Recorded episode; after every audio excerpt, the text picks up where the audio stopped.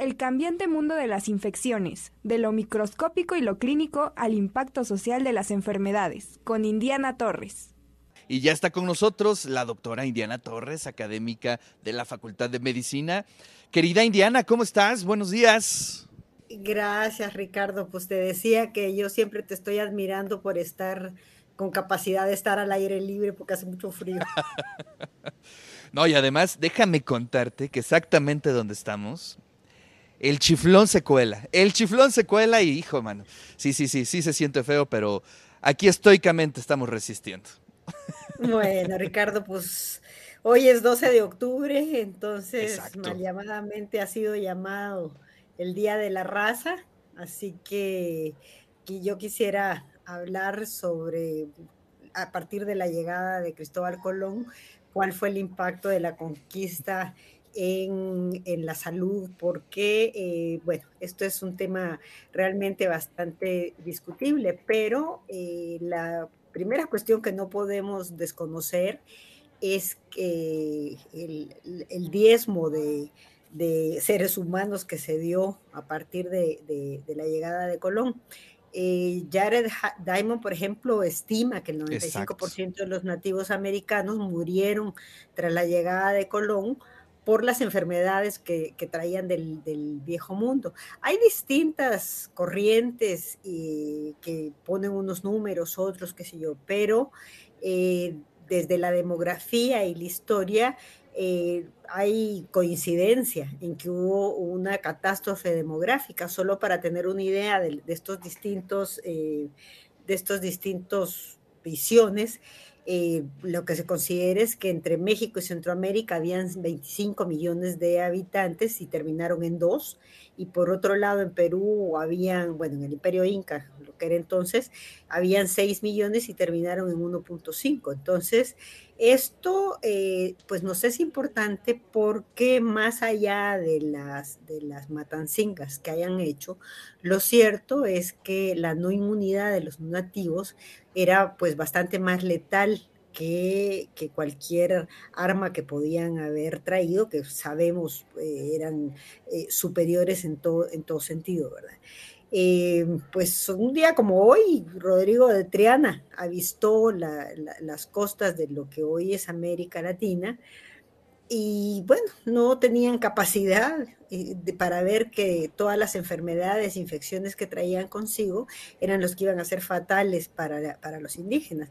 Solo para tener una idea, bueno, en esas carabelas... Eh, pues viajaba a Colón entre piojos, pulgas, chinches, ratas, no, no, se bañaban ahí mismo, ¿verdad? Entonces, esto ya de entrada nos trae a, la tifus que se, se, transmite a través de piojos o a la peste que eh, viene de las pulgas que pican a los roedores, ¿no? Entonces, eh, desde entonces, eh, ya, ya con solo la llegada, está documentada al momento de la llegada de Colón al desembarco, el que presentó gripe, y el mismo Colón en el año 1404 presentó tifo exantemático. Además está documentada como dentro de las carabelas mucho de, los, de los eh, que acompañaban a Colón eh, fueron diezmados por la fiebre amarilla. Esto em, Ah, hizo que, a partir de 1492 el equilibrio sanitario de los pueblos americanos con su medio ambiente quedara totalmente alterado. Hay, una, hay un bellísimo mural en el Palacio Nacional en donde, en donde Diego de Rivera eh, pintó la entrada, la entrada de Hernán Cortés a México en ese mismo mural en una esquinita, en la esquinita superior, eh, se presenta a Hernán Cortés sifilítico y demacrado. Entonces, eh, hay distintas evidenciaciones de todo esto, pero eh, esto inició muy rápidamente después de la llegada de Colón. La primera gran epidemia se presentó al desembarcar Colón en la, Española, lo que hoy conocemos como Santo Domingo, para fundar la primera ciudad que iba a ser Isabela, y ahí lo que tuvieron fue una influencia suina identificada por las características clínicas que tienen, ¿no? Entonces, en aquel momento la población de la española superaba a más de un millón eh, de, habitantes y después del primer desembarco de Colón, 20 años después, quedaban únicamente 28 eh, mil personas. Según esto ha sido documentado por Gris Harman en La otra historia del mundo. Y el asunto es que como empezaron a diezmarse los pobladores ahí, empezaron a traer de otras islas y por supuesto esto se fue diseminando entonces a las otras islas del Caribe. Y en México exactamente lo que, lo, que tenemos es que eh, fue reconocido por Fray Toribio de Benavente que los indígenas tenían sus médicos, que sabían aplicar muchas hierbas y medicinas que, que para ellos bastaba. Algunos tenían tanta experiencia, reconoce Toribio de Benavente, que enfermedades viejas y graves que habían padecido los españoles sin hallar remedio, estos indios las han sanado. Eh, los indígenas se bañaban, estaba la costumbre, bueno, conocemos hasta el día de hoy los temazcales, los españoles no se bañaban, la modificación de los, de, los hábitos hizo que se convirtieran en, seres pues bastante más vulnerables para todas las infecciones que, eh, eh, que los españoles traían.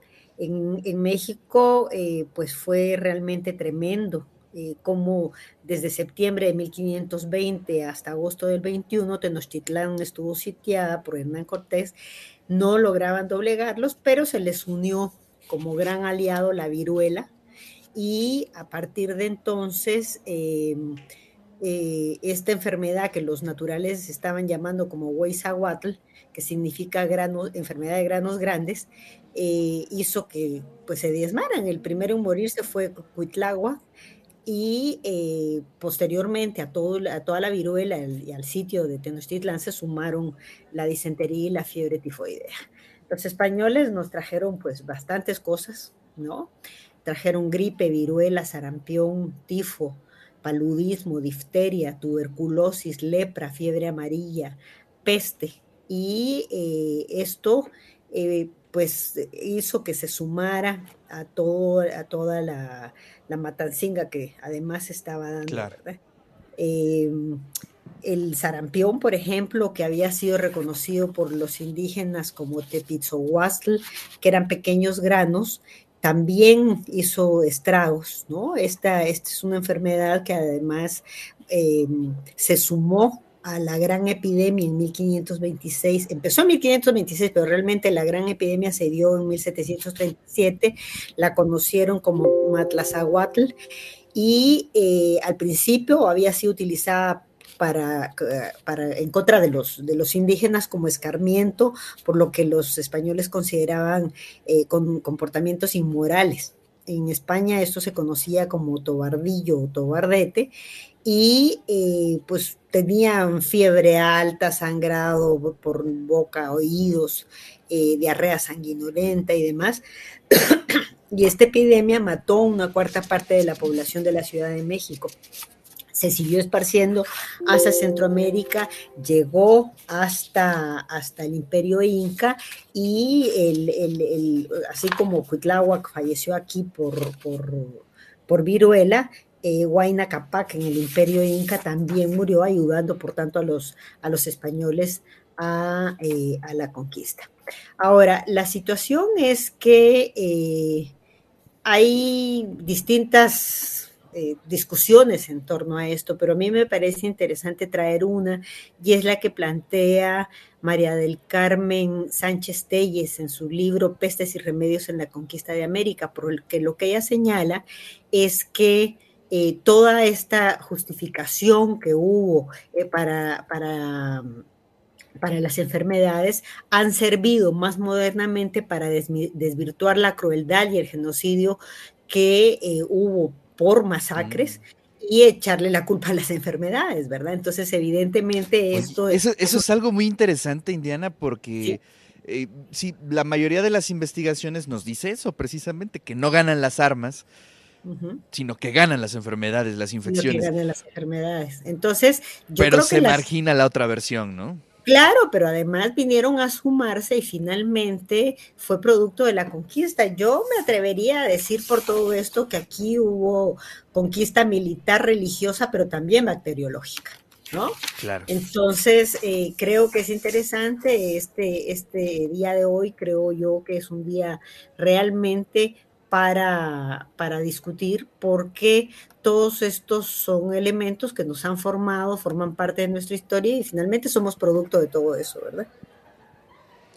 Claro, y además qué interesante, qué interesante porque, bueno, la historia en general está llena de muchos mitos, ¿no? De mucha de mucho ruido y creo que hacer este tipo de aclaraciones específicamente ¿no? sobre las infecciones, las enfermedades eh, en la conquista, pues suma muchísimo y pues nos ayuda a entender un poco cómo se dio y la verdad te agradecemos mucho es interesantísimo. ¿Qué libros nos puedes recomendar? Ya nos citaste uno, pero un par más para que podamos hacer una lectura sobre este tema, Indiana. Mira, eh, hay, hay, hay un libro en, la, población de la Nueva España de Peter Gerard que creo yo es, es, realmente interesante. Y hay otro que es la otra historia del mundo, en donde Chris Hartman pues mira la visión desde otro lado, no son, no son latinoamericanos, esto es importante porque finalmente tomamos partido, ¿verdad? Entonces, el, análisis que han hecho desde, desde Estados Unidos y Europa, viendo la otra visión, creo que es muy importante. Así es. Bueno, pues ahí están las recomendaciones de lectura para que podamos hacer este fin de semana. Y te mando un abrazo, Indiana. Muchísimas gracias. Un abrazo, Ricardo, y muchos saludos a la audiencia.